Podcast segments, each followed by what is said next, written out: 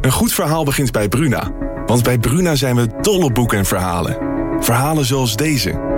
Het nieuws reist je snel, zoals dat soort nieuws doet. Ik wist dat het ook over jou ging, zodra het eerste bericht uit Parijs kwam. Bijna zes jaar geleden nu. Op een vrijdag de dertiende. Een datum als een slechte grap. Jij was er ook, Flo. En op jouw profiel bleef het stil. Wil jij weten hoe dit afloopt? Je leest het in Luister van Sascha Bronwasser. Nu bij Bruna. Zeelieden hielden er soms rare gewoontes op na om maar te zorgen dat hun reis spoedig zou verlopen. Het schip mocht, nadat het gedoopt is, door een vrouw wel te verstaan, niet meer van naam veranderen, want dat bracht ongeluk. En een vrouw mocht daarna ook niet meer aan boord komen tenzij ze naakt was. Oh, natuurlijk. Ja. Als hij terugkomt van het incident waarvoor hij is weggeroepen, gaat de rechercheur terug naar Carol en hij begint hem weer te ondervragen. Hij kijkt Carol aan en zegt: Zo, vertel me nu maar eens over die vrouw in de kroeg. Carol kijkt hem vragend aan en zegt: Welke? Juist.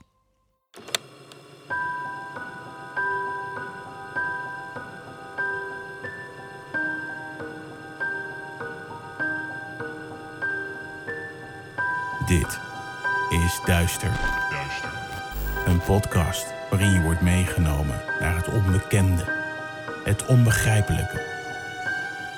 Zwarte bladzijden van de geschiedenis komen voorbij. Hier hoor je de verhalen achter moord, doodslag en onverklaarbare gebeurtenissen. We kruipen in de hoofden van een serie moordenaars, heksen, mythische wezens. Luister.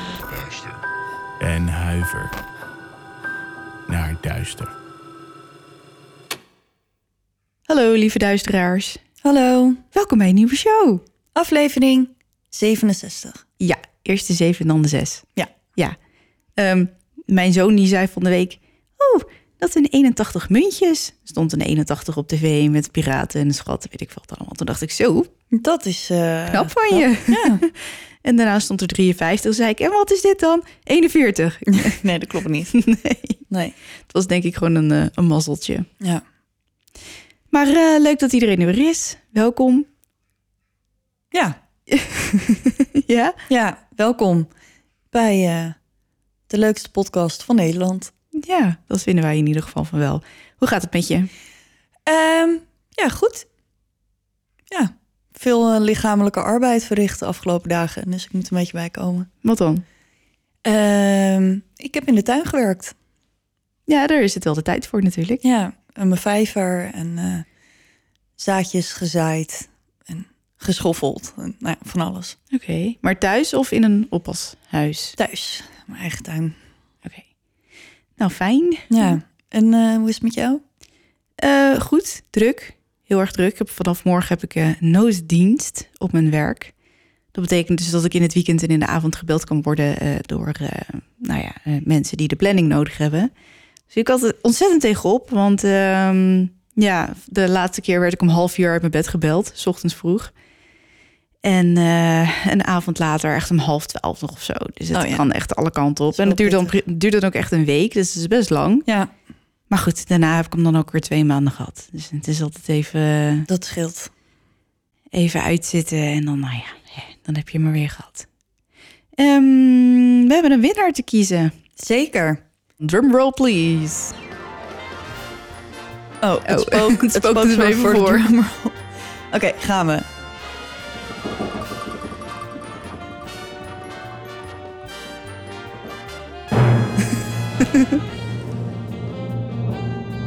en de winnaar is geworden... Niels Koster. Oh, wat leuk. Gefeliciteerd, Niels. Ehm, als jij nou contact met ons opneemt... dan zorgen we dat de boekensteunen jouw kant op komen En de tas. en de tas. Je hebt twee weken de tijd. Ehm, want het is namelijk wel eens eerder gebeurd dat iemand niet reageerde... en dan moeten we later nog een nieuwe winnaar kiezen. Dus je hebt twee weken de tijd om contact met ons op te nemen... en dan gaan we zorgen dat het, eh, dat het naar je toe komt. Yay. Ja, en eh, bedankt aan de moer bij. Ja, Heel erg tof. heel tof. En over boeken gesproken. Oh ja, het is Ja? jouw beurt, ja. Ja, we gaan naar ons reclamemomentje. Oké, ik kan eigenlijk niet geloven dat ik deze schrijfster nog niet getipt heb. Ehm, de vrouw die voor mijn liefde voor mysterie zorgde, de queen of mystery and crime herself, Agatha Christie. Hmm. In haar boeken geen bloederige tafereelen of afgehakte ledematen, maar ingenieuze en vernuftige misdaden die opgelost worden door mijn favoriete detectives Poirot en Miss Marple. Ik luisterde op Storytel een van de klassiekers, Moord in de Orient Express. Als Hercule Poirot vanuit Istanbul met de Orient Express naar Engeland terugkeert, verwacht hij een rustige reis. Maar rond middernacht strandt de trein in de sneeuw en de volgende ochtend blijkt een van de passagiers op een gruwelijke manier te zijn vermoord. Poirot vindt bij het ondervragen van zijn medepassagiers zoveel tegenstrijdige aanwijzingen dat hij al gauw vermoedt dat dit de meest wonderlijke moordzaak uit zijn carrière zal worden. Als je van mysteries houdt, mogen de boeken van Agatha Christie zeker niet ontbreken in je leven. Ga naar storytel.com slash duister, probeer Storytel 30 dagen gratis en maak kennis met Poirot en Miss Marple. Nou, wauw. Ja, Heel mooi. mooi hè? Oké, Dan is het jouw beurt. winnaar gekozen, reclamemoment gehad. Ja, dan is het tijd om te beginnen. We gaan ervoor.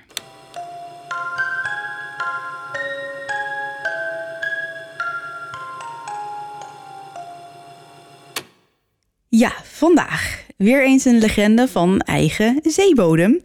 Ik hou ontzettend van Nederlandse zagen en volksverhalen, maar deze was wel wat lastiger.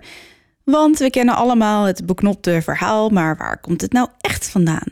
Ik heb het tot de kelder uitgezocht, om maar even in maritieme termen te spreken. Weet je het al? Nee. Oh, nou, oké. Hier volgt het verhaal van de Vliegende Hollander. Ach, natuurlijk. Iedereen kent het wel. Het verhaal van de vervloekte kapitein, gedoemd om met zijn legendarische schip, de Vliegende Hollander, tot in de eeuwigheid de zeeën te bevaren. Iedereen die hem in zijn vrede bemanning tegenkomt, zal het niet na kunnen vertellen. Oorspronkelijk komt het verhaal over het beruchte spookschip uit Engeland, maar kwam zo'n 200 jaar geleden tijdens de Gouden Eeuw in Nederland terecht. Eerst in het noorden van ons land, daarna in Terneuzen. Wat eigenlijk best gek is, want Terneuzen kreeg pas laat in de 19e eeuw een zeehaven. Niemand weet precies hoe de legende ontstaan is, maar we weten wel dat het schip voor de eerste keer in de geschiedenis opduikt in 1795 in het Engelse verhaal A Voyage to New South Wales. Het vertelt het verhaal van een crimineel genaamd George Barrington, die in 1791 veroordeeld en verbannen werd naar New South Wales in de omgeving van Sydney, Australië. Nadat George Barrington op een schip werd gezet om de overtocht te maken, belandden ze vlakbij Kaap de Goede Hoop in een gigantische storm die hen bijna 24 uur op een plek hield. De volgende ochtend, nadat het ergste geweest was, zagen een aantal bemanningsleden vanuit de mist een schip opdoemen met alle poorten naar beneden en de kanonnen in gereedheid. Een van de bemanningsleden herkende het als de Vliegende Hollander, een schip dat eerder tijdens een storm gezonken was op ongeveer dezelfde plek. Anderen zeiden later dat de mannen die het schip zagen waarschijnlijk te veel jenever op hadden en ze het gewoon hadden gedroomd. Maar de bemanningsleden hielden voet bij stuk. Wat ze zagen was net zo echt als de wind die ze in hun haren voelden. George Barrington kon het eigenlijk helemaal niet schelen of het waar was wat de bemanningsleden zagen. Hij was er namelijk achter gekomen dat gevangen zitten een vrij geestdodende aangelegenheid is. En daarom besloot hij een boek te schrijven over zijn iets wat wilde overtocht. Hij bracht het uit in 1794 en uiteraard werd zijn verhaal mateloos populair.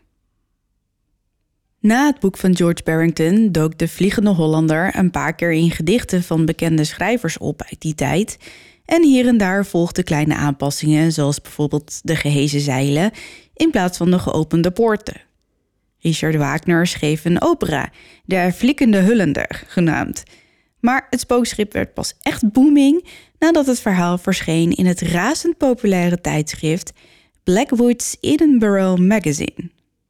Dit verhaal met de titel Vanderdeckens Message Home or the Tenacity of Natural Affections verscheen vanuit het perspectief van Britse zeelui.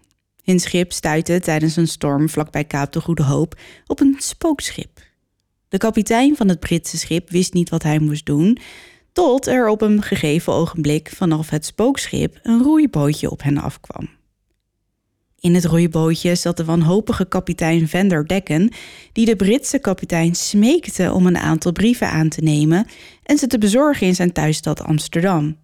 De Britten bekeken ze met enige argwaan en realiseerden zich dat de datum op de brieven niet klopte en dat de adressen in Amsterdam al lang niet meer bestonden. Plots kwam het besef dat ze met een geest te maken hadden. Vanderdekke maakte na een laatste wanhopige poging rechtsomkeerd en verliet het schip. De Britse kapitein vond dit hele zaakje maar een slecht voorteken en tot zijn grote opluchting waaide de brieven in een onbewaakt moment zomaar van zijn dek. En ja, daarna, ja, daar kon hij er toch ook niks meer aan doen. En zonder schuldgevoel kon hij zijn reis voortzetten. En ook dit verhaal was een ware hit en werd binnen de kortste keren vertaald naar Duits. De eerste Nederlandse bewerking van het verhaal verscheen in 1836 in het gedicht Het Vliegend Schip van Jan Gouverneur, bekend van het aloude liedje In een groen, groen, groen, groen knolle knollenland. Oh. ja, maar goed. ook Je Jan. weet, je weet dat ik dit altijd zong voor je kind, hè? Ja, maar dan de, oh de- daarom heb ik het er ook in verwerkt. ja, alleen de X-rated versie. ja. ja, toen kon hij gelukkig nog niet praten. Nee. Eh, nee, precies. Maar goed, ook Jan gaf zijn eigen draai aan dit verhaal. Volgens Jan werd het schip en zijn kapitein niet vervloekt in de buurt van Kaap de Goede Hoop, maar juist vlak voor ze de haven van Texel binnenvoeren. De kapitein, trots en overmoedig, riep naar de hemel dat niemand hen meer kon verhinderen om thuis te komen, zelfs God niet. De bemanning juichte en de kapitein liet vervolgens de fles drank aanrukken. De kapitein en zijn mannen wisten heus wel dat er bloed aan hun handen kleefde en dat ze dikwijls beschuldigd werden van een blasfemie en in het handelen en mishandelen van slaven. En toen er honderd jaar later een Nederlands schip op de Vliegende Hollander stuitte, geloofde de bemanning hun ogen niet. De Vliegende Hollander was al lang vergaan. Hoe kon het dat zij nog leefde? Zij aan boord van het schip zeiden dat ze verdoemd waren en smeekten de bemanning van het Nederlandse schip om clementie. Maar niemand kon hen dat geven, behalve God, en totdat hij hen smeekbeden had verhoord, zouden ze op zee moeten blijven. Oké, we weten nu een beetje waar de verhalen over de Flying Dutchman vandaan komen. En dat zulke legendes ontstaan zijn, is natuurlijk niet zo gek. Want het zal zo'n 200 jaar geleden niet echt een pretje geweest zijn aan boord van zo'n schip. Nee, lijkt me niet, nee. Er waren namelijk veel mannen aan boord, waarvan de meeste onvrijwillig. Als ze pech hadden gehad, waren ze vlak voor hun reis geronseld in de kroeg en moesten ze nu voor een minimaal loontje heel hard werken. De meesten kenden elkaar niet eens en dat terwijl ze geen enkele vorm van privacy hadden en enorm veel tijd met elkaar doorbrachten in krappe ruimtes. Na een dag van 18 uur werken sliep de bemanning om de beurt in hangmatten die ze ook nog eens met elkaar moesten delen. Als ze pech hadden, stond de scheepskok in dezelfde ruimte ook nog zijn maaltijden voor te bereiden. Tel daarbij op dat voedsel vaak schaars was aan boord en na maanden op zee ook niet meer vers. Van hygiëne was al helemaal geen sprake. Mannen konden hun gezicht een beetje wassen, maar daar bleef het dan ook wel bij. Pas in de 19e eeuw kregen schepen toiletten. Voor die tijd moesten de mannen maar buiten aan de boegspriet gaan hangen. Kun je het je voorstellen Ja, op zo'n gigantisch schip midden op zee, terwijl iedereen je kan zien? Mhm. ja. Ja, niks voor mij. Nee, voor mij ook niet. En door dat gebrek aan hygiëne konden ziekten zich natuurlijk makkelijk verspreiden. Denk aan tyfus en scheurbuik. En ik dacht dat jij het al eens over scheurbuik had gehad, toch? Ja, dat zei je, maar ik kan me dat niet herinneren. Niet? Nee. Nou, dan krijg je die nog een keertje van me te goed. Want ehm, ik wilde vandaag wat meer vertellen over de tyfus. Een ziekte die veroorzaakt wordt door een bacterie. Eh, meestal afkomstig van kleerluizen. En kleerluizen voeden zich aan menselijk bloed dat ze met hun snuit opzuigen via de huid. De bacteriën die ze overdragen veroorzaken dan binnen de kortste keren ernstige ziekten en zo dus ook de tyfus. En er bestaan drie varianten: buiktyfus, paratyfus en vlektyfus. Buiktyfus is een ziekte van het maag-darmkanaal en kan levensbedreigend zijn. Het wordt veroorzaakt door de bacterie Salmonella typhi. In westerse landen komt de ziekte tegenwoordig bijna niet meer voor. Pas op met wat je zegt. Ik kreeg vandaag een DM van iemand die zei dat wij hebben gezegd dat we net onze vaccinaties hadden gehaald en dat de pokken de wereld uit zijn. En wat hebben we nu? Ja, apenpokken. Apenpokken. Ja, ja, dat is wel bizar, ja. Dus pas op met wat je zegt, want voordat je het weet hebben we het weer gejinxed en dan hebben wij het weer gedaan. Krijgen we de tyfus. Ja, Eh, maar ik zei bijna. Hè? ja, ja. ja, ja. Goed, besmetting met deze bacterie ontstaat via voedsel of drank en soms via uitwerpselen. En soms blijven klachten uit en verloopt de ziekteperiode mild. Voorbeelden van klachten zijn algehele malaise, huiduitslag en koorts. En ook kan er sprake zijn van diarree. Paratyfus wordt veroorzaakt door de bacterie Paratyphi. Paratyfus lijkt op buiktyfus, maar verloopt meestal milder. Besmetting gebeurt via verontreinigd voedsel of water en klachten zijn onder andere koorts, diarree en hevige buikpijn. Om een besmetting met paratyfus in het buitenland te voorkomen wordt aangeraden om water te koken en voedsel goed te verwarmen. Beetje de standaard tips. Mhm. Vlektyfus is een verzamelnaam voor verschillende besmettelijke aandoeningen die veroorzaakt worden door de bacterie Rickettsia. Ik vind deze heel ingewikkeld om uit te spreken. Dit is de variant die vaak op schepen aangetroffen werd. En enkele besmettingsbronnen zijn dan ook kleerluizen en rattenvlooien. De kleerluizen raken besmet als ze bloed drinken van besmette mensen en geven de bacterie daarna door via kleine bijtwonden die ze in de huid maken. Zoals wel blijkt komt vlektyfus vooral voor bij mensen die in onhygiënische omstandigheden leven en na besmetting kunnen de symptomen in een periode van 1 tot 3 weken ontstaan. De belangrijkste symptomen zijn hoge koorts, ernstige spierpijn, rillingen, misselijkheid en hoofdpijn. Ook ontstaat er vaak hoesten, doofheid en oorzuizen. Al na enkele dagen ontstaan er vlekken op het lichaam, eerst in de oksels, daarna over de rest van het lichaam. Ook kan gevoeligheid voor licht en pijn in de ogen optreden en kan het weefsel tussen de vingers en de tenen beschadigd raken. Zonder behandeling raken de organen na enkele dagen verzwakt en zullen ze het één voor één begeven. Vooral het hart en de nieren zijn gevoelig. Het slachtoffer zal gedesoriënteerd raken en bij vlagen bewusteloos zijn. In ongeveer 50% van de gevallen overlijdt het slachtoffer als er geen behandeling plaatsvindt. Goed, krijgt de tyfus is dus misschien iets waar we in het vervolg maar een beetje eh, Ja. over na moeten denken. eh, voordat we dat zomaar de wereld in bleppen.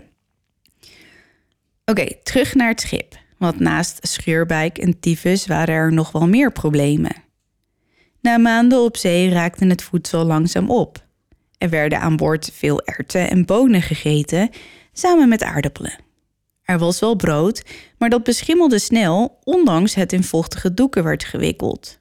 Soms werd het met maden en al gegeten, om op die manier toch nog maar eh, wat binnen te krijgen. Extra proteïne. Ja. Water werd meegenomen in tonnen en wanneer ze leeg raakten, werd er geprobeerd om zoveel mogelijk regenwater op te vangen. En voor de rest was er eh, jenever. Ja, natuurlijk. Volgens sommige scheepsverslagen kreeg ieder bemanningslid maar één kommetje water per dag. Dat is niet veel. Nee. En alsof dat nog niet ellendig genoeg was, werden de bemanningsleden als stront behandeld. Het idee om orde te houden was om de mannen bij voorbaat al stevig aan te pakken. Het was de taak van de provoost om orde te houden, want op het niet goed of onvoldoende uitvoeren van taken stonden straffen, bijvoorbeeld touwslagen, eh, wat eigenlijk nog een vrij milde straf was. Bij ernstige misdrijven kon de dader in de mast worden gehesen met aan zijn voeten kanonskogels gebonden. Daarna werd hij van de ra geduwd, de dwarsbalk waar de zeilen aan vastzitten, om vervolgens in zee te belanden. Door het gewicht van de kanonskogels kostte het natuurlijk veel moeite om aan de oppervlakte te blijven. En als dat lukte, dan herhaalde het hele ritueel zich gewoon nog een paar Van keer. vooraf aan. Ja. En iedereen kent natuurlijk het kielhalen. Bij kielhalen werd een persoon in een leren pak of harnas gehesen om nog enigszins bescherming te bieden aan wat er komen ging.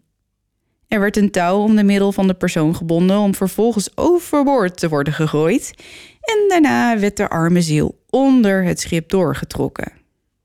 Aan de onderkant van een schip groeien schelpen en zeepokken die flinke snijwonden kunnen veroorzaken.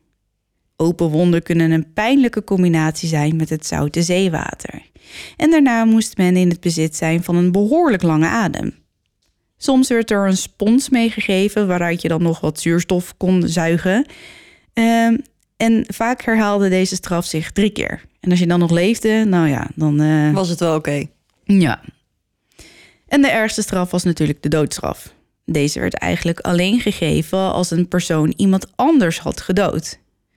Een methode was om levend overboord gegooid te worden, soms vastgebonden aan degene die was vermoord. Maar niet alleen op moord, ook voor seksuele handelingen met een man stond de doodstraf. Gemeenschap tussen twee mannen was aan boord van de VOC uit den Boze.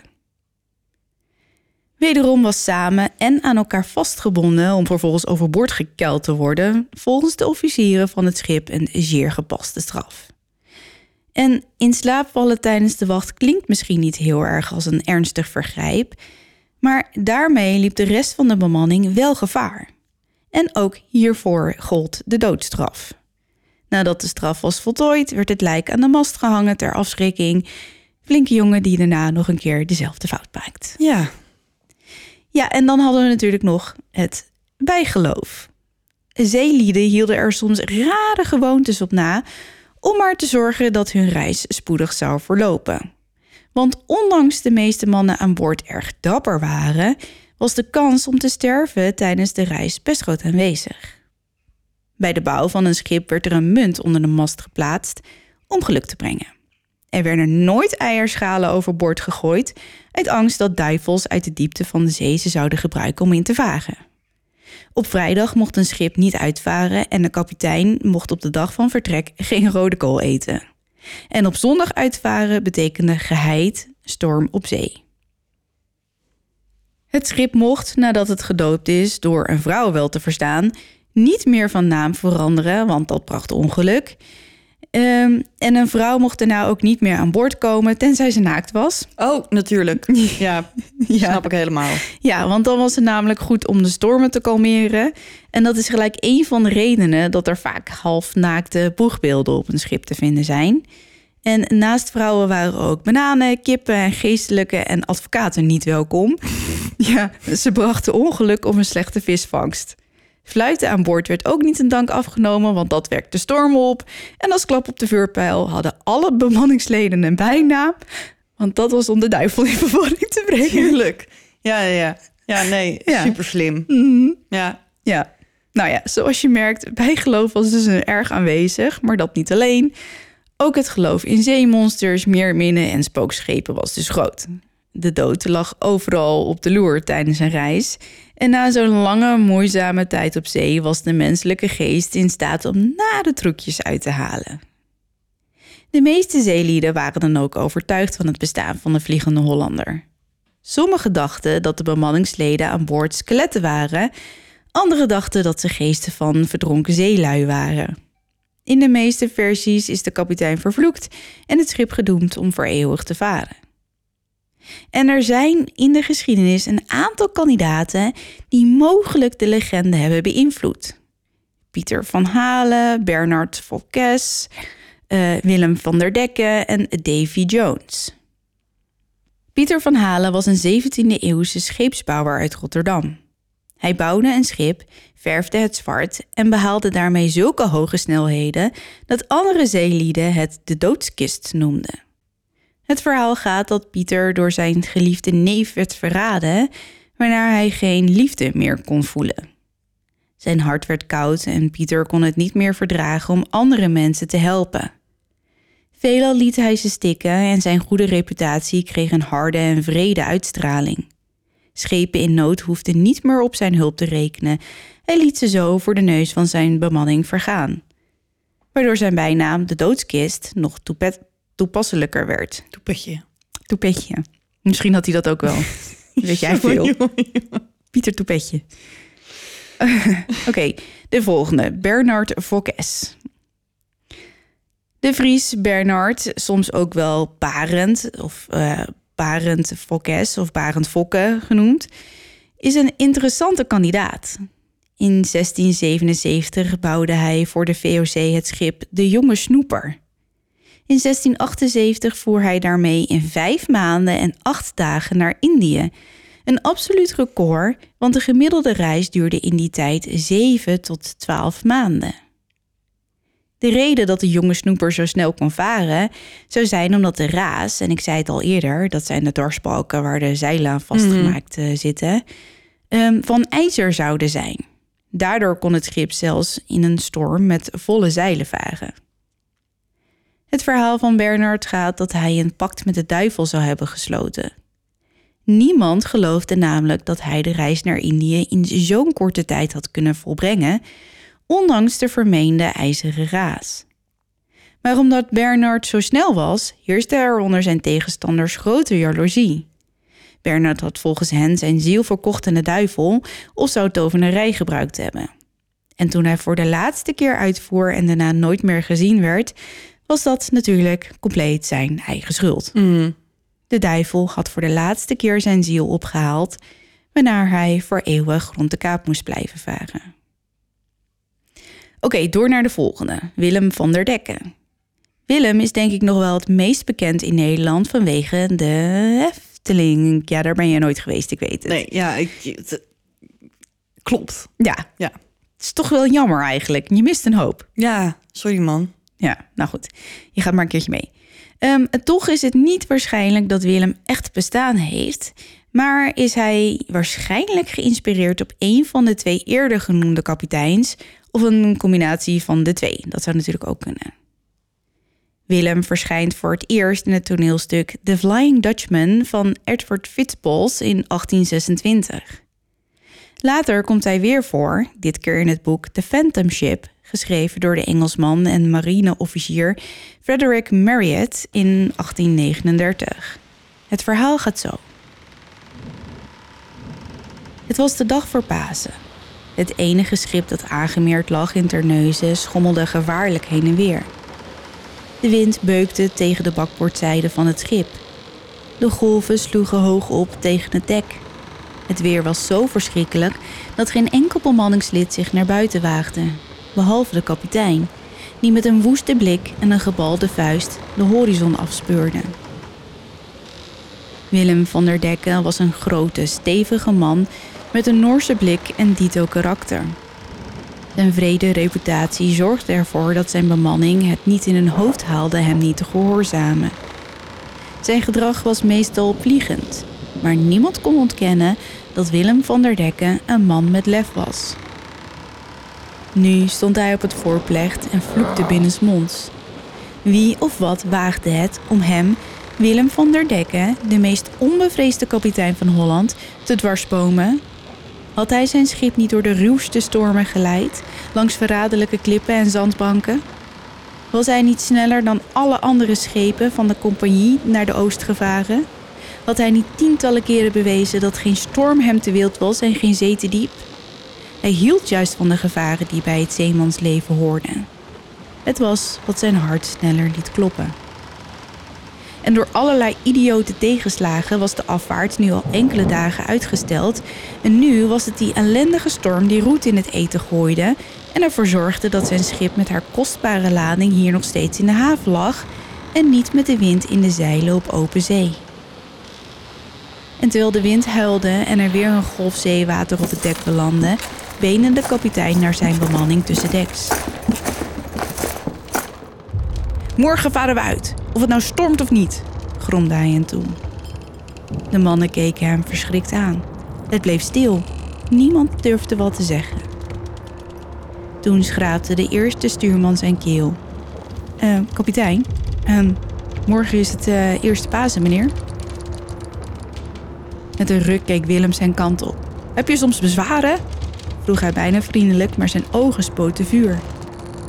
Uh, met uh, Pasen varen we niet uit. Dat brengt, uh, begon de stuurman stamelend, wetende dat hij zich de woede van de kapitein op de hals haalde. Willem beukte met zijn vuist op tafel en bulderde: Niks mee te maken. Morgen varen we uit, eerste Pasen of niet. Jullie zorgen ervoor dat we met zonsopgang kunnen vertrekken. Ik wil er niks meer over horen. Ik vaar uit wanneer ik dat wil. Zienend draaide hij zich om en stuurde weg, zijn bemanning zwijgend achterlatend. De hele nacht raasde de storm over hen heen. De mannen deden geen oog dicht en vreesden wat hen te wachten stond. In het vroege ochtendlicht begaven ze zich aan dek en deden zwijgend hun taken. Het was tenminste opgehouden met regenen, maar de wind joeg door de haven en donkere wolken pakten zich alweer samen. Plots was daar de kapitein. Licht het anker, riep hij. Hijs de zeilen. En daarna lachte de kapitein wild, alsof hij daar ter plekke zijn verstand aan het verliezen was. Eerste paas of niet, we varen uit omdat ik het wil. Heb ik jullie niet over de wildste wateren gevaren? Heb ik jullie niet altijd weer veilig thuis gebracht? Storm of geen storm, ik ben de kapitein en ik zeg dat we vertrekken. De mannen twijfelden niet meer. De kapitein had gelijk. Hij was de moedigste man die ze kenden. Als hij het zeker wist, dan moest het zo zijn. En het anker begon te ratelen terwijl het werd gelicht. De touwen van de zeilen kraakten en er klonk opgetogen gelach en gejoel van de bemanningsleden. In de verte begonnen de paasklokken te luiden. Maar de mannen hoorden het niet. Het schip kwam met een schok in beweging. Eventjes verloor de kapitein, die op het achtersteven stond, zijn evenwicht.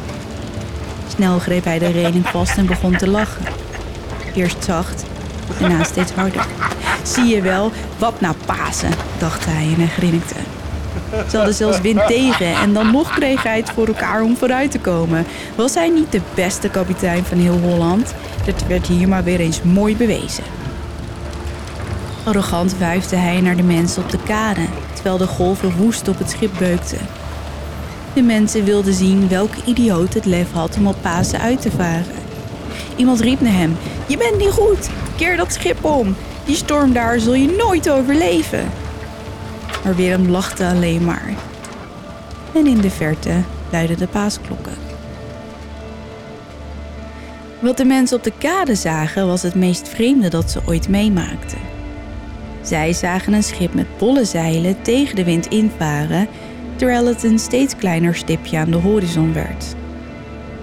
Maar plotseling begonnen donkere wolken zich samen te pakken en ze leken zich te concentreren boven het schip.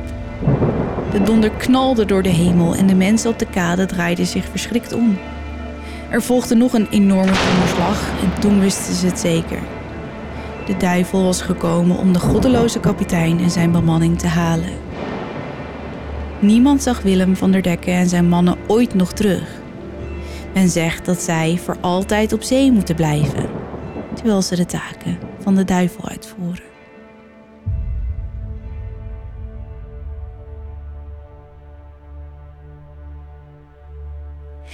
Goed, dat het verhaal van Willem van der Decken met Terneuzen werd verbonden, danken we dus aan Frederick Marriott. Uh, Frederick was geen onbekende van de stad. Hij had als militair deelgenomen aan de Engelse invasie op Walcheren in 1809, een onderneming die voor de Engelsen volledig mislukte.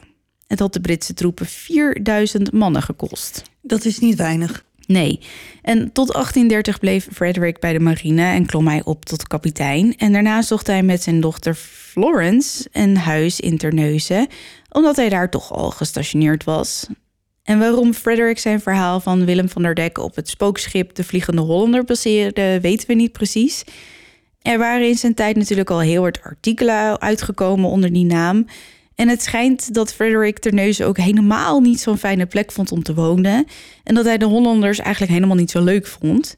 En dat zou wel verklaren waarom hij juist deze zagen uitkoos.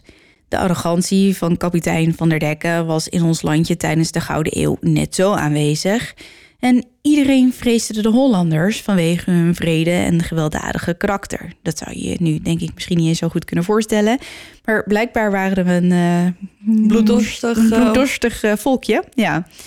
En um, de reputatie die ze hadden opgebouwd uh, was indrukwekkend. Van de Nederlanders bedoel ik dan. En er gaat ook een gerucht rond dat het spookschip eigenlijk Vlaams was. En in de eerste instantie de Vergulde Vlaming heette.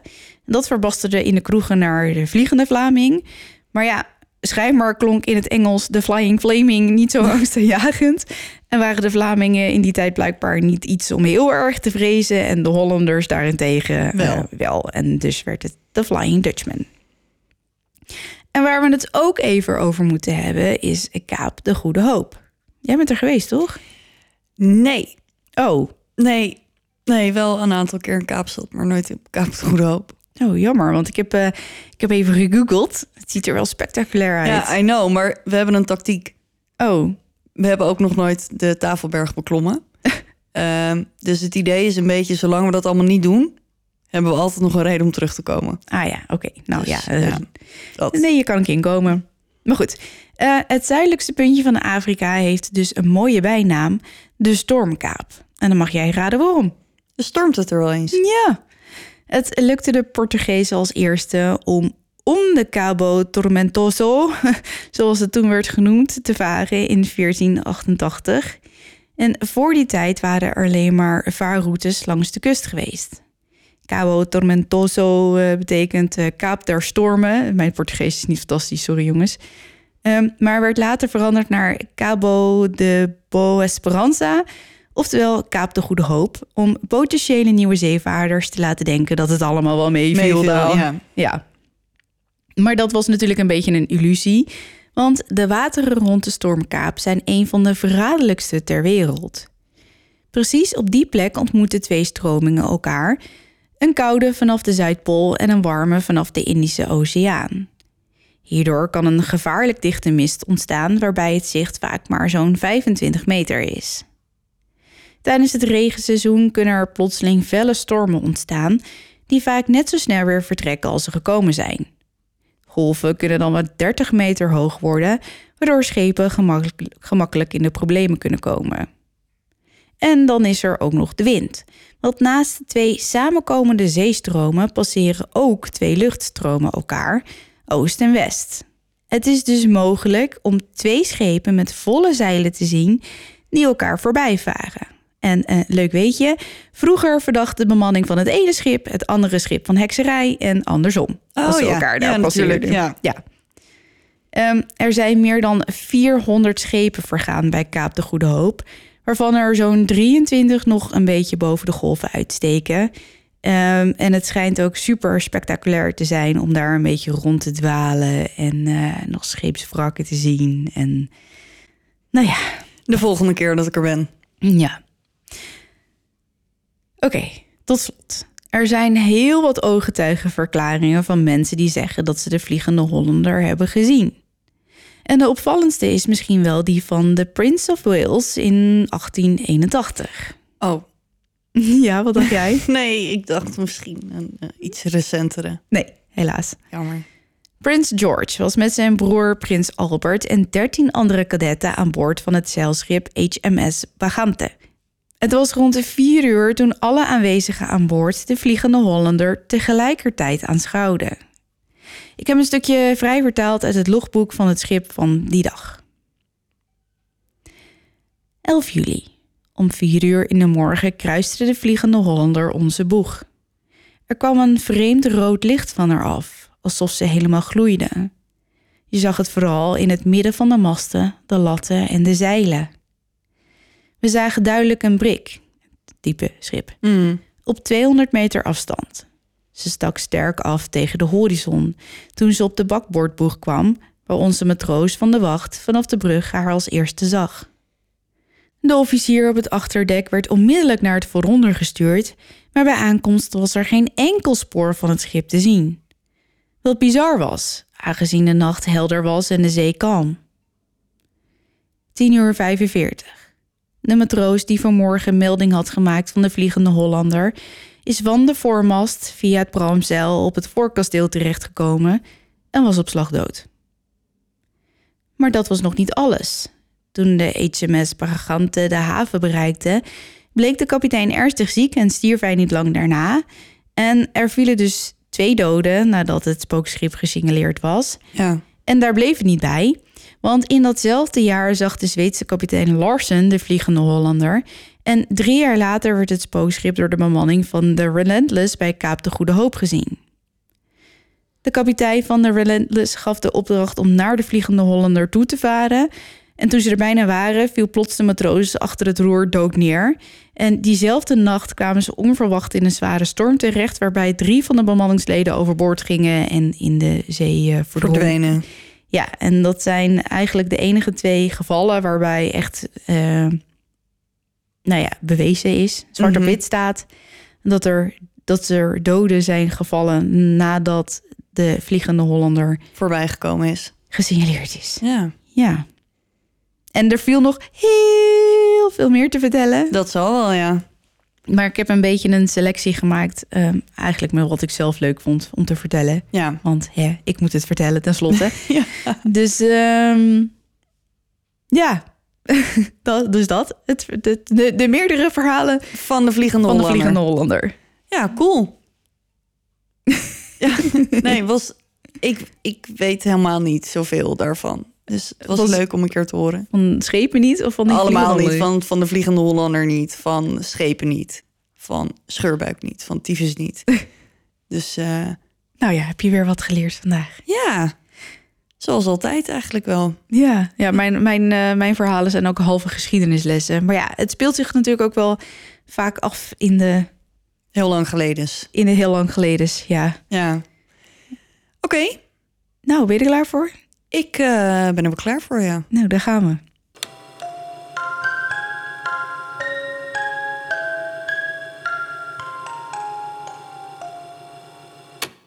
Oké, we gaan verder met deel 2 van het verhaal van Carol Edward Cole. Eerst even een korte samenvatting van deel 1. Carol werd mishandeld door zijn moeder en vreselijk gepest op school. Hij verdrinkt een jongetje, wordt alcoholist en heeft een mega lang strafblad. Hij vraagt meerdere keren om hulp, maar niemand kan of wil hem helpen. Daarna begint hij vrouwen te vermoorden door ze te wurgen. Ik eindig de vorige aflevering met de moord op Merlene Hamer. Carol wurgde haar in zijn auto en laat haar opgerold in een oude slaapzak achter. En nog voordat haar lichaam de volgende dag gevonden wordt, vertrok hij uit Wyoming. Hij gaat terug naar Diana, dat is de tweede vrouw, en blijft een tijdje bij haar. Na een periode van binge drinken komt hij in een afkeerkliniek terecht. Hier stilt hij van een andere patiënt een cheque van de overheid ter waarde van 1500 dollar. Als hij naar de bank gaat om de cheque uit te laten betalen, komt hij in de problemen. In juni 1976 wordt hij aangeklaagd voor het stelen van post.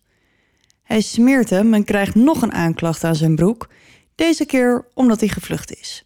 Maar wat moet je nou met gestolen post? Ja, dat is dus een check. Oh. Dus het is een soort van post stelen.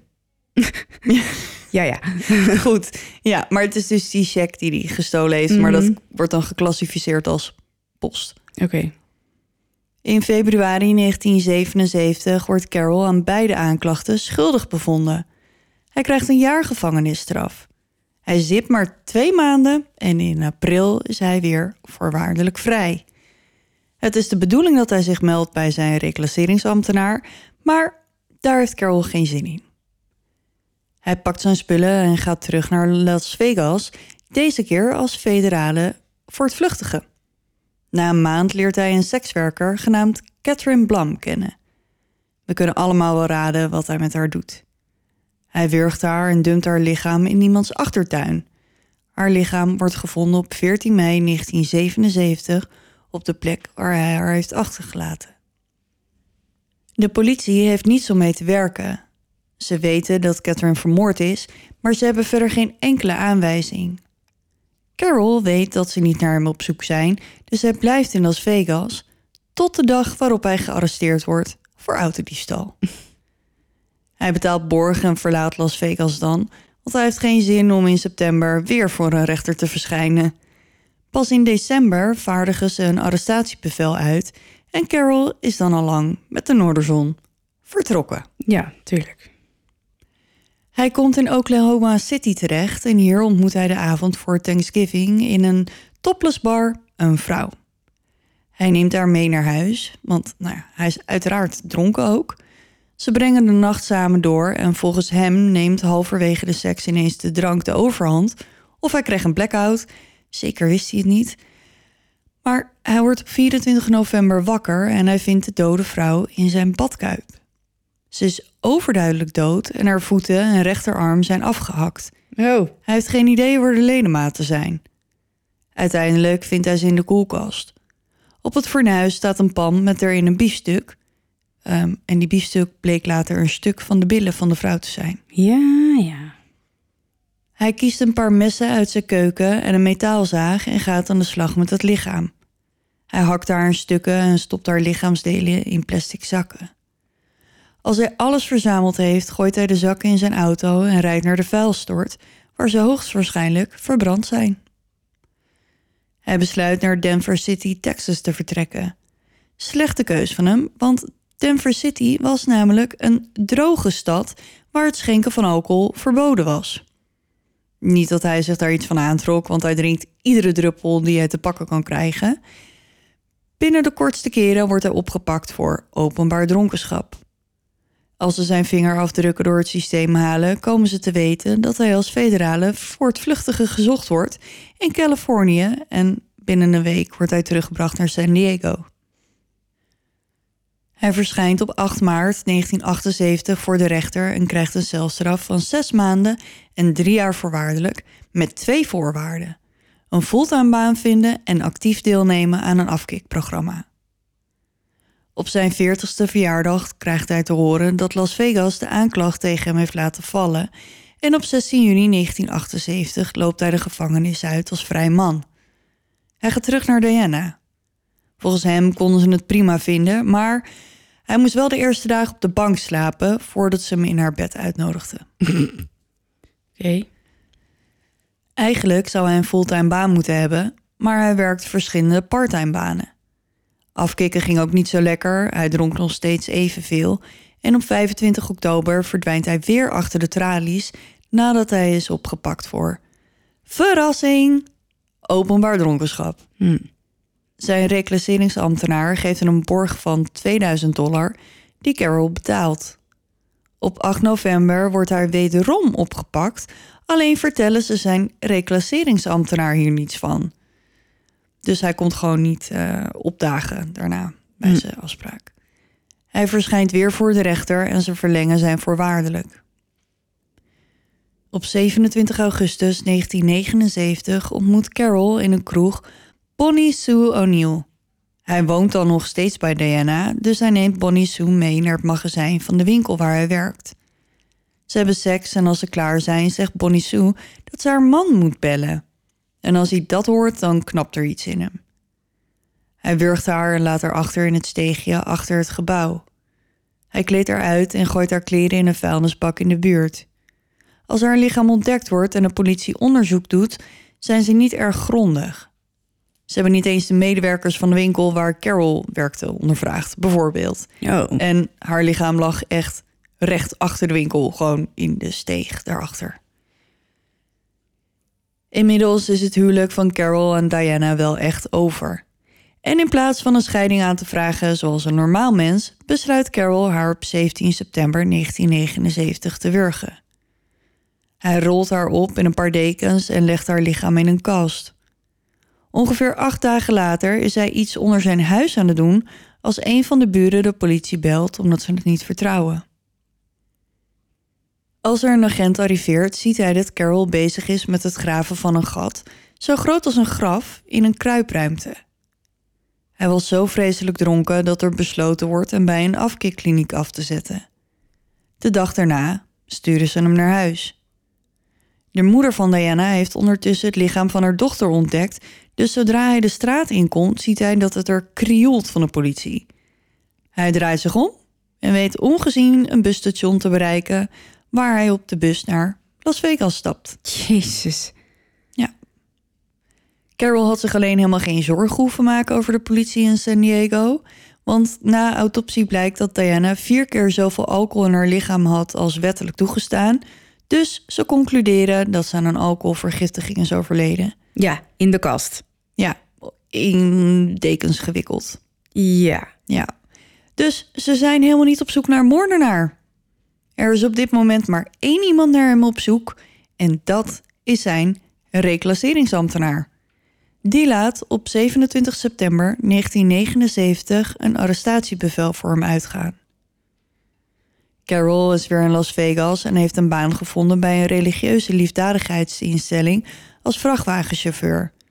En volgens mij is het een soort van kringloop, want Carol moet kleding en tweedehands spullen ophalen.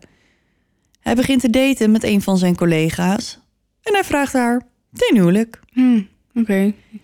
Maar waarom weet ik niet, want hij blijft vrouwen oppikken in de kroeg. Een van deze vrouwen is Mary Cushman. Op 3 november 1979 neemt hij haar mee naar een hotel. Hij wurgt haar en laat haar lichaam achter in de kamer. De volgende dag wordt haar lichaam gevonden door het huishoudelijk personeel. Later wordt er in de Las Vegas Review Journal een artikel geplaatst dat er twee mannen verantwoordelijk zijn voor de moord op Mary. De ene is een ongeïdentificeerde man van ongeveer 50, 1,57 meter lang met lang grijs haar. En de andere man is een Indiaan, ergens in de 30, ongeveer 1,80 lang, met kort golvend zwart haar. Hoe komen ze daar nou bij? Nou, die omschrijving komt van een medewerker van het hotel. En ze zagen de mannen ook wegrijden in een Chevy met een kenteken uit Californië.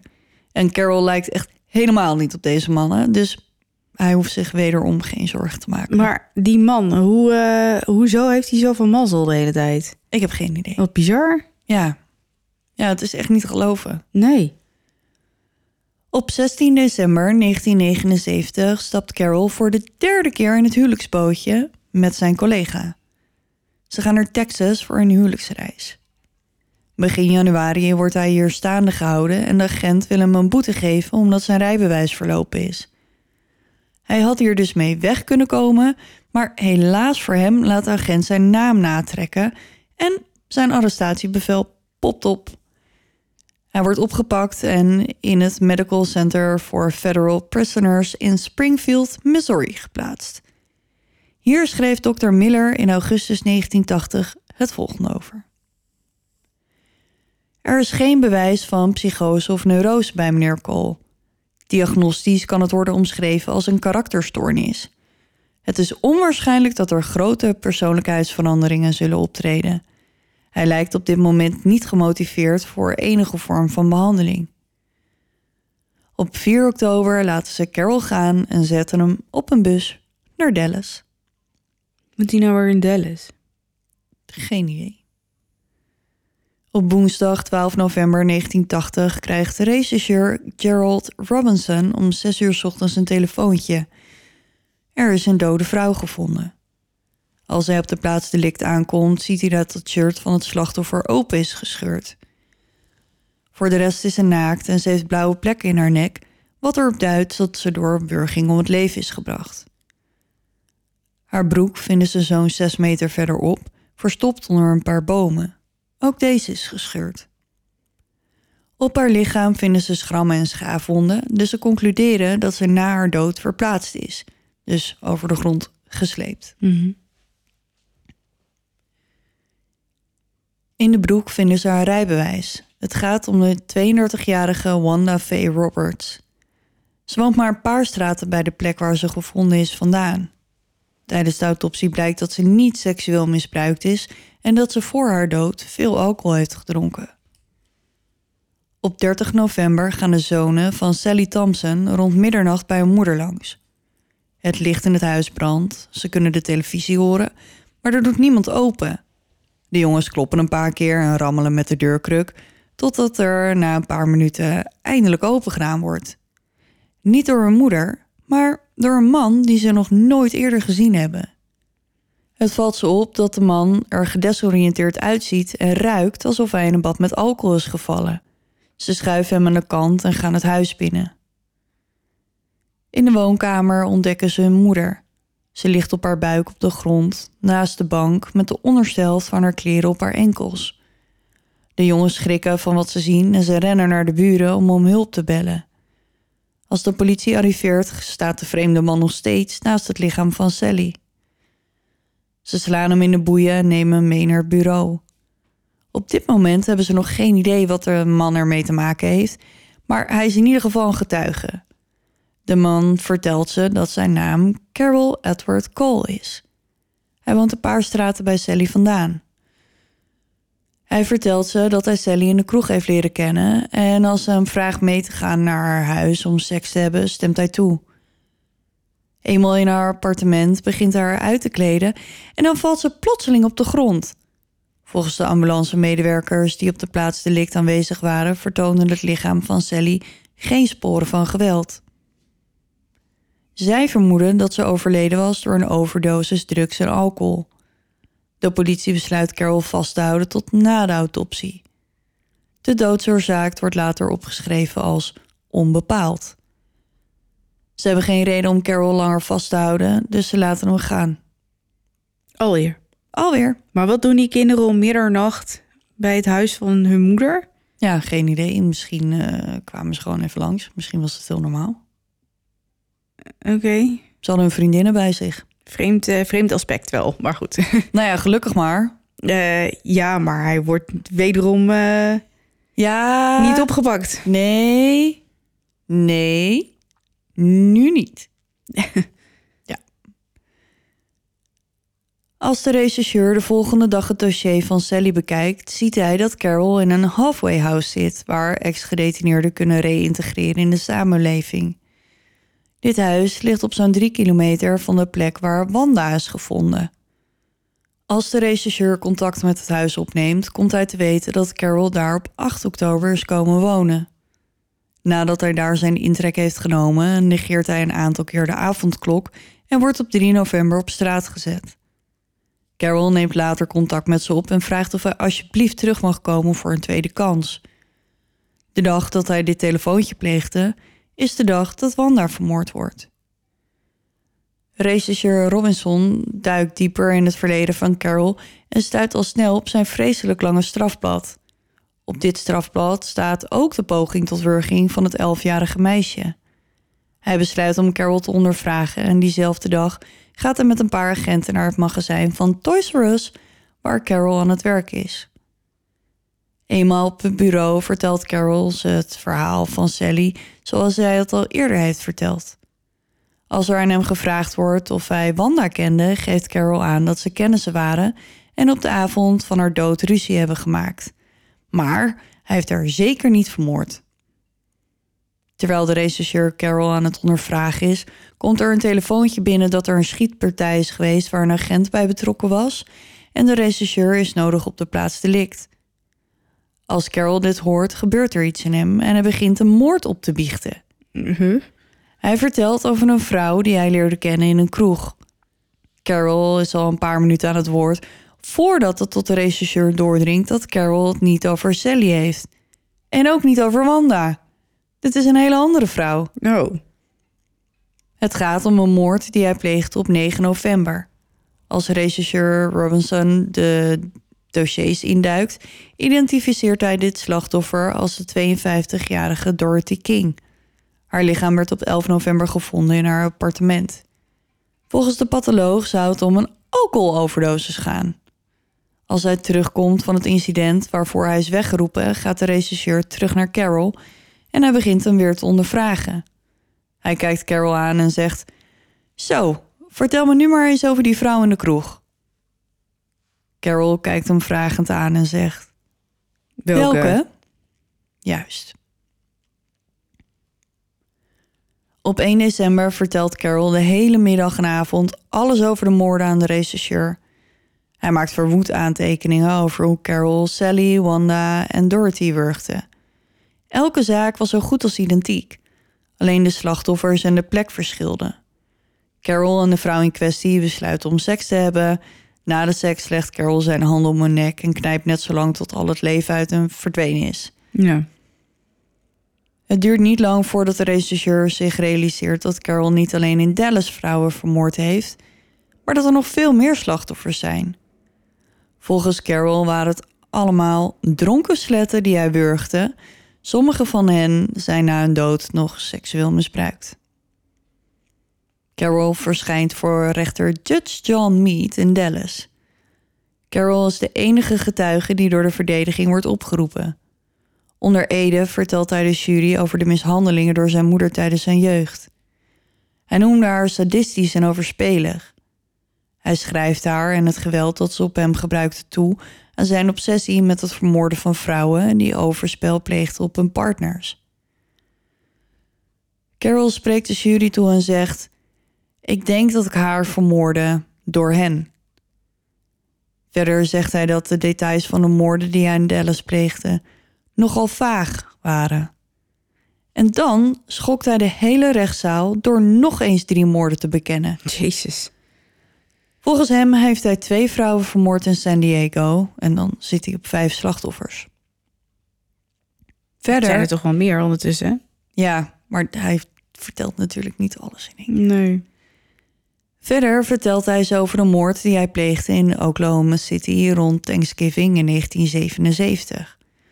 Over die laatste moord zegt hij: Van deze kan ik me bijna helemaal niets herinneren. Hij wist haar naam niet, eigenlijk niets. Het enige dat hij zich kan herinneren was dat hij wakker werd en haar in de badkuip vond. Klaarblijkelijk heb ik die nacht gekookt.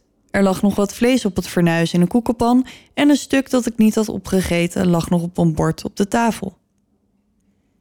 Later zegt de openbaar aanklager dat zijn verhaal van cannibalisme vreselijk overdreven is, in de hoop ontoerekeningsvatbaar verklaard te worden. De jury hoorde alles wat ze nodig hadden om tot een besluit te komen. Ze hadden maar 25 minuten nodig om te overleggen en kwamen naar buiten met een oordeel. Carol Cole wordt schuldig bevonden.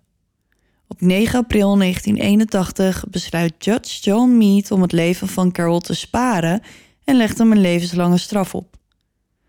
Maar dan zijn we er nog niet. We gaan nog even terug in de tijd.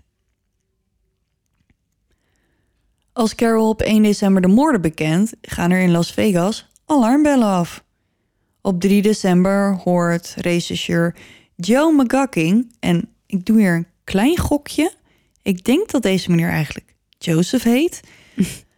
van de bekentenis van Carol en hij boekt gelijk een vlucht naar Texas. De modus operandi van deze meneer komt hem namelijk wel erg bekend voor. Hij verhoort Carol en is er al vrij snel van overtuigd dat hij de dader van de moorden op Mary Cushman en Catherine Bloom gevonden heeft. Tegelijkertijd beseft hij zich dat het vinden van de dader niet gelijk genoeg is om hem voor de rechter te brengen. Carol zit tenslotte al een straf van 25 jaar uit in Texas. Het is daarom nog maar de vraag of hij ooit zal worden berecht in Las Vegas. Carol heeft ondertussen hele andere plannen. Na twee jaar in de gevangenis in 1982 begint hij zijn ontsnapping uit de gevangenis van Huntsville te plannen. Later zegt hij hierover: Inmiddels was ontsnappen mijn enige gedachte en ik begon een uitgebreid plan uit te voeren. Carol verduisterde voedingskleurstof om zijn gevangeniskleding minder wit te maken, zodat hij niet zo op zou vallen tijdens zijn ontsnapping. Daarna stal hij tabasco om over zijn schoenen te smeren, zodat de honden zijn geur niet zo makkelijk op zouden pikken. Nu hij de voorbereidingen heeft getroffen, is het tijd om zijn plan uit te voeren. Hij staat op het punt om overgeplaatst te worden naar de tuinploeg van de gevangenis en hij is van plan om dan zijn slag te slaan. Hij heeft bedacht dat hij een bewaker aanvalt en de man zijn wapen afneemt. En als hij het wapen in handen heeft, zet hij het op een lopen en blijft rennen tot het hij niet meer kan. Oké. Hij weet dat als ze hem te pakken krijgen, de kans groot is dat ze hem neerschieten. Dus een behoorlijke afstand creëren is essentieel. Maar Carol heeft pech. De avond voordat hij zijn ontsnapping heeft gepland, krijgt hij een ongeluk in de houtwerkplaats. Hij wordt overgeplaatst naar een andere afdeling en hij ziet zijn ontsnapping in rook opgaan. In januari 1984 ontvangt Carol een brief met het nieuws dat zijn moeder is overleden. Ongeveer een maand later kondigt de politie in Nevada aan de uitlevering van Carol aan te vragen en een aanklacht wegens moord in te dienen. Hij besluit de uitlevering niet aan te vechten. Op 9 april nemen ze hem mee naar Las Vegas. Hij heeft zijn idee om te ontsnappen laten varen. Hij wil nu liever gewoon dood, dus hij hoopt op de doodstraf. Het team van de aanklager Nevada wilde graag aan de doodswens van Carol tegemoetkomen. In mei 1984 wordt hij onderzocht door een psycholoog. In juli ziet hij nog twee professionals uit de geestelijke gezondheidszorg. Ze bevinden hem alle drie gezond en bekwaam genoeg om aan het proces deel te nemen. Op 16 augustus verschijnt hij voor rechter Levitt en pleit schuldig aan twee moorden met voorbedachte raden. Carol staat erop zichzelf te verdedigen, maar krijgt toch een stand-by advocaat, Tom Pitero. Tom verzet zich tegen de poging van zijn cliënt om legaal zelfmoord te plegen. Tom voert aan dat het geven van het recht aan Carol om zelf de straf te bepalen daardoor de integriteit van de rechtbank zou ondermijnen. Huh, maar is toch de advocaat van hem, dus waarom gaat hij dan... Ja, geen idee, omdat hij natuurlijk wil dat, dat hij niet de doodstraf krijgt. Ja, ja. oké. Ja. Hij wil zoeken naar verzachtende omstandigheden voor het welzijn van de samenleving, wat dat ook mogen betekenen. Ja, ja, oké, oké. Carol zelf denkt hier heel anders over. Hij zegt het volgende: Ik geloof in de doodstraf. Ik zie niet hoe Pitero met zulke dingen op de proppen wil komen, aangezien er niets goeds aan mij is. Op 12 oktober 1984 verschijnt hij voor een panel van drie rechters voor zijn strafhoorzitting. De drie rechters zijn rechter Levitt en rechters Richard Legarza en Norman Robinson. Tijdens de hoorzitting roept de officier van justitie Dan Seaton de rechercheurs uit Las Vegas, Dallas, Missouri en Wyoming op om te bevestigen dat Carroll heeft toegegeven dat hij een seriemoordenaar is. Ook getuigen er twee rechercheurs uit San Diego. Helaas bevatte hun getuigenis nogal wat tegenstrijdigheden en verwarrende informatie. Deze twee rechercheurs zijn dan ook niet echt een grote hulp in de rechtszaak. Op 12 oktober komt Carroll zelf aan het woord. Hij vertelt de rechters dat hij in Texas binnen vijf jaar de kans heeft om vervroegd vrij te komen. Um, dat is niet helemaal waar, maar oké. Hij voegt er ook nog aan toe dat als hij niet, als hij niet vervroegd vrijkomt, hij in Texas een grote kans heeft om te ontsnappen. De drie rechters nemen zijn verklaring erg serieus en ze besluiten hem de doodstraf te geven voor de moord op Mary Cushman. Ze hebben hem ook wel de doodstraf willen geven voor de moord op Catherine Blum. Maar aangezien ze, toen ze vermoord werd in 1977, de doodstraf nog niet hadden in Nevada, kunnen ze dat niet. Maar goed, je kan in principe toch maar één keer dood. Dus. Uh, kunnen ze de doodstraf niet geven? Nee. Als, Omdat hij toen het... nog niet bestond. Op het moment van de moord? Ja. Huh? Ja. Wat ja, een, dus wat een rare regel. dus als je tien jaar geleden iemand vermoord hebt en toen was de doodstraf er nog niet, kan je hem nu niet krijgen. Ja. Dus als je negen jaar, als je een jaar later wordt opgepakt en die doodstraf is er nog steeds niet, dan. Uh, ja. ja, ofwel, dan krijg je hem dus nu wel. Uh, nee, want dan gaat het dus. Het gaat om de dag van de moord. Dus als er ten tijde van de moord geen doodstraf was in die staat, ja dan kan je hem tien jaar later ook niet krijgen. Nee. Oké. Ik weet niet hoe dat in andere staten, maar blijkbaar is Nevada is zo. Zo. Oké. Op 6 november brengen ze Carol over naar Carson City om hem te huisvesten in de Nevada State Prison. Op diezelfde dag maakt de directeur van de gevangenis bekend dat hun death chamber open en operationeel is ik weet even niet zo goed hoe je dat in het Nederlands noemt. Ik denk iets van een executiekamer. Ja, denk het. Ja, zoiets. In ieder geval de kamer waar ze hem de dodelijke injecties kunnen geven. Blijkbaar hadden ze eerst een gaskamer, maar die was al vijf jaar buiten gebruik, omdat hij gas lekte. Ja. ja, en het zou 20.000 dollar kosten om hem te repareren. En in plaats van de nodige reparaties uit te voeren, uh, wordt besloten de dodelijke injecties te implementeren. Oké. Op de dag dat Carol in de gevangenis aankomt, is de omschakeling voltooid.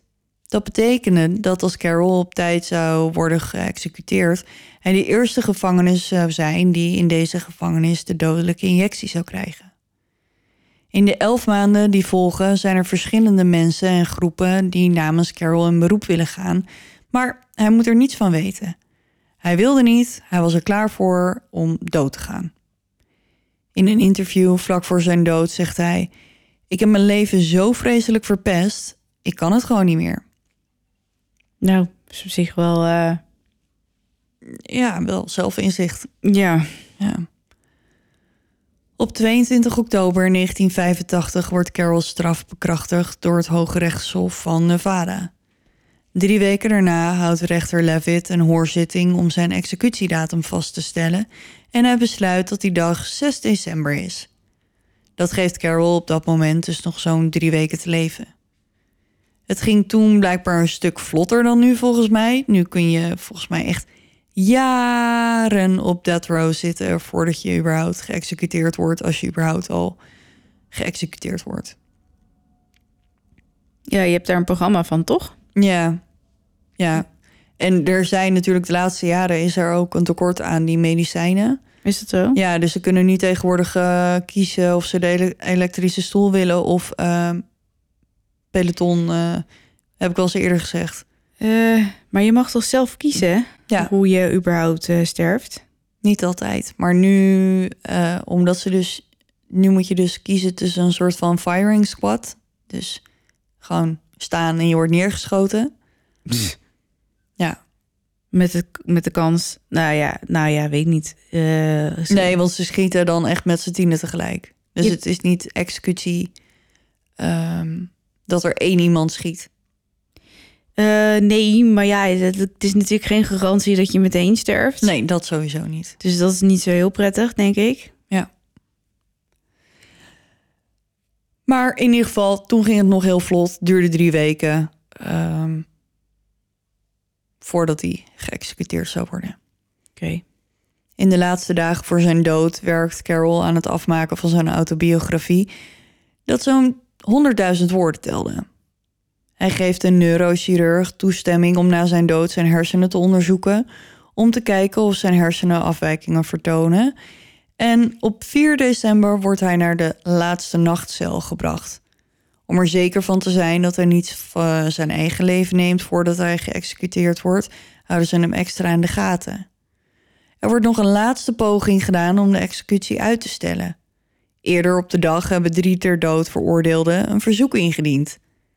Wel compleet uit eigen belang, omdat ze bang zijn dat, omdat Carol zo makkelijk zijn dood tegemoet gaat, dat dat ervoor zorgt dat hun geplande executies sneller gaan. Oh ja. Ja. Ze willen dat Carol opnieuw wordt onderzocht door een psychiater om hem ontoerekeningsvatbaar te laten verklaren. Het Hoge Rechtshof overlegt een half uurtje en besluit dan de executie gewoon door te laten gaan. Mm, ja. Om half zes krijgt hij zijn laatste maaltijd geserveerd. Hij mocht zelf kiezen en zijn maaltijd bestaat uit een gemengde salade met Franse dressing, gamba's, patat en Boston clam chowder, een schelpdierensoep. Hmm. Hij had nog wat koekjes over, dus die had hij ook op. Ehm, daarna laat Carol zich dopen en speelt of kaart of Monopoly met de gevangenispriester. Ehm, ik las verschillende dingen. Ja. Dus hij kijkt een beetje tv en klets met de gevangenisbewaarders. En om tien voor half één krijgt hij zijn eerste shot Valium. Al lijkt hij het niet echt nodig te hebben. Hij is al kalm. Volgens de gevangenisdirecteur Harold Whitley was Carol helemaal niet nerveus. Op de parkeerplaats heeft zich een klein groepje mensen verzameld die kaarsen aansteken in protest tegen de executie van Carol. Waarom zou je er in vredesnaam tegen protesteren? Ja, en die zijn gewoon niet per se voor hem, maar die zijn gewoon in het algemeen tegen de doodstraf. Niet per se voor hem, maar gewoon. Ja, nou ja, ik weet het niet. Sommige daden zijn wel zo fucking gruwelijk. Sorry hoor voor mijn taalgebruik. Ja, Eh, nou ja, ik weet het niet. ja. Om 1 uur 43 wordt Carol de executiekamer in begeleid. Zijn enkels zijn geketend en hij heeft een ketting om zijn middel die is verbonden met zijn handboeien. Vier bewaarders tillen hem op tafel en binden hem vast. Deze mannen hebben zich vrijwillig aangemeld voor deze klus. 23 minuten later staat de medische apparatuur op zijn plek en is het tijd voor de executie. Achter een muur, zodat hij niet geïdentificeerd kan worden, staat een andere vrijwilliger die Carol een spuit met dodelijke vloeistof geeft. In totaal krijgt hij drie verschillende medicijnen om zijn hart te laten stoppen en zijn ademhaling te verstoren. Het is stil, terwijl Carol zijn laatste adem uitblaast. Om tien over twee wordt hij doodverklaard. Er zijn verschillende toeschouwers, vooral bestaand uit journalisten en agenten. Er komt niemand van zijn familie. Na zijn dood wordt hij naar het mortuarium gebracht, zodat de neurochirurg zijn hersenen kan onderzoeken. Op het eerste gezicht lijkt er niets vreemds aan de hand te zijn met de hersenen, maar de chirurg wilde het nog verder onderzoeken, samen met een psycholoog. Of daar iets uit is gekomen, kon ik niet vinden. Ehm, en als laatste, het kan zijn dat Carol verantwoordelijk is geweest voor wel 35 moorden. Ehm, maar of dat zo is, dat zullen we waarschijnlijk nooit te weten komen. Maar heeft hij er wel 35 bekend? Nee. Uh, Oké. Dus dat is een, uh, een gok op basis van wat hij uh, verteld heeft aan de politie of zo. Ja, of misschien zijn er gewoon heel veel zaken die of um, in verband misdaden, ja, die met hem in verband worden gebracht. Ja, uh, Jezus, ja, sorry. lekker verhaal weer. Ja, het was wel een soort van rollercoaster, Jezus. was het. Maar het lijkt erop dat hij toch zelf wel uh, flink in de gaten had dat wat hij aan het doen was in zijn leven. Ja, maar daar was hij zich echt wel van bewust ook. En daarom, weet je, hij heeft niet voor niets ook zo vaak om hulp gevraagd. Hij wist gewoon dat wat er in zijn hoofd omging gewoon niet oké was. En hij was gewoon bang dat hij dat zou gaan uitvoeren. En um, hij had natuurlijk Dwayne al vermoord door hem te verdrinken. Mm -hmm. Dat was natuurlijk ook helemaal niet oké. Okay, maar ja, wie weet was, uh, wat er gebeurd was als hij de juiste hulp had gekregen. Ik weet het niet. Ik durf niet te zeggen of dat dan per se heel erg geholpen had of niet. Maar ja, we zullen het nu in ieder geval nooit weten. Want hij stond iedere keer na vier dagen weer op straat. Met iedere keer een andere diagnose. Ja. Ja, het is uh, triest en het is jammer dat er... Uh, nou, jammer. Het is gewoon ronduit verschrikkelijk dat er... Uiteindelijk alleen maar verliezers. Ja. Ja. En, en zo compleet. Uh, wat is het Nederlandse woord? Random, zo. Willekeurig. Ja, dank je. Ja, ik, weet niet. Ik heb, ik, ik heb er gewoon geen goed woord voor over. Nee. Nee, dus nou ja, dat was het verhaal van Carol Edward Cole. Ja, nou, ja. ik moet hier even van bijkomen, zoals je merkt. Ja, ik denk niet dat je de enige bent. Nee, ik. Uh, ja, ze zeggen wel eens dat je in je leven een seriemoordenaar tegenkomt, toch? Ja, of dat je. Ja, er is een theorie, maar ik weet niet uit mijn hoofd wat voor theorie. Nee, ik ook niet. Maar ik las hem laatst nog toevallig op Instagram op de Duister. Oh uh, ja, ja. De Duister page. Er stond weer een van zo'n bericht van uh, dat ieder mens één keer in zijn leven een seriemoordenaar tegenkomt. En dan denk ik, zou je het dan, zou je het weten? Zou je het voelen? Denk zou je denken wat een rare, rare iemand? Of... Ja, misschien denk je wel, die is een beetje gek of raar of. Maar niet dat, je, dat er gelijk alarmbellen afgaan. En, want dat is het. De meeste zijn gewoon heel normaal, hè? En Carol ook, was een genie. Ja, met, met zijn IQ. Van 100, uh, hoeveel? 50 of zo? 152. Ja, maar dus, goed, die alcohol zal ook niet echt uh, nee, bijgedragen hebben aan, nee. uh, hebben aan een lekkere stemming. Ja, maar ik denk dat uh, de meeste moordenaars, seriemoordenaars, loop je gewoon zo voorbij op straat. Zijn gewoon keurige huisvaders. Of uh, die collega op kantoor. Het zijn gewoon normale, het zijn geen monsters. Niet allemaal, in ieder geval. Er zijn er natuurlijk ook gewoon waarvan bekend is dat ze vroeger beesten vermoorden en dat ze er eigenlijk op zaten te wachten totdat hij een keer een uh, moord ging plegen. Mm. Maar over het algemeen, ja, ik denk dat je ze zo. Ik denk niet dat je ze er per se uitpikt. Nou, daar moet je maar niet al te lang over nadenken. Nee, nee. Oké, okay, um, nou goed. Uh, ik ga hier even van bijkomen. Ja. Wil jij nog even vertellen waar we te vinden zijn uh, online? Ja, dat wil ik wel. Je kan tweeten met het spook op uh, het Duisterpot. Je kan ons vinden op Instagram, het Duistere Podcast, op Facebook. ook even zoeken op Duistere Podcast. YouTube, Duistere Podcast. We hebben een website, duisterepodcast.nl. We hebben op Facebook de Duister Club, onze privé Facebookgroep... waar je heel erg gezellig met allemaal duisteraars kan kletsen. Er komt Ben een vliegtuig over. Er komt een vliegtuig over en ben ik dan nog wat vergeten? Want ik heb het al een tijdje niet gedaan. Eh, nee, ik denk het niet. Nee, hebben we alles, hè? Ja. Ja. Ehm, Niels. Koster. Als jij eh, nou even contact met ons opneemt. Ja, dan, Dan, krijg je eh, zo snel mogelijk eh, de boekenstenen toegestuurd. Yes. Dan zijn we aan het einde gekomen van deze aflevering. Ik, eh, ik ben er nog steeds niet helemaal over uit wat ik hier nou van vind. Nee, ik ga Dus er even over nadenken. We gaan nog even nou over, over napraten. Maar Ja. ik wil iedereen ontzettend bedanken voor het luisteren. Tot de volgende keer. En onthoud, Blijf in het licht. want je weet nooit wat er in het duister op op je wacht.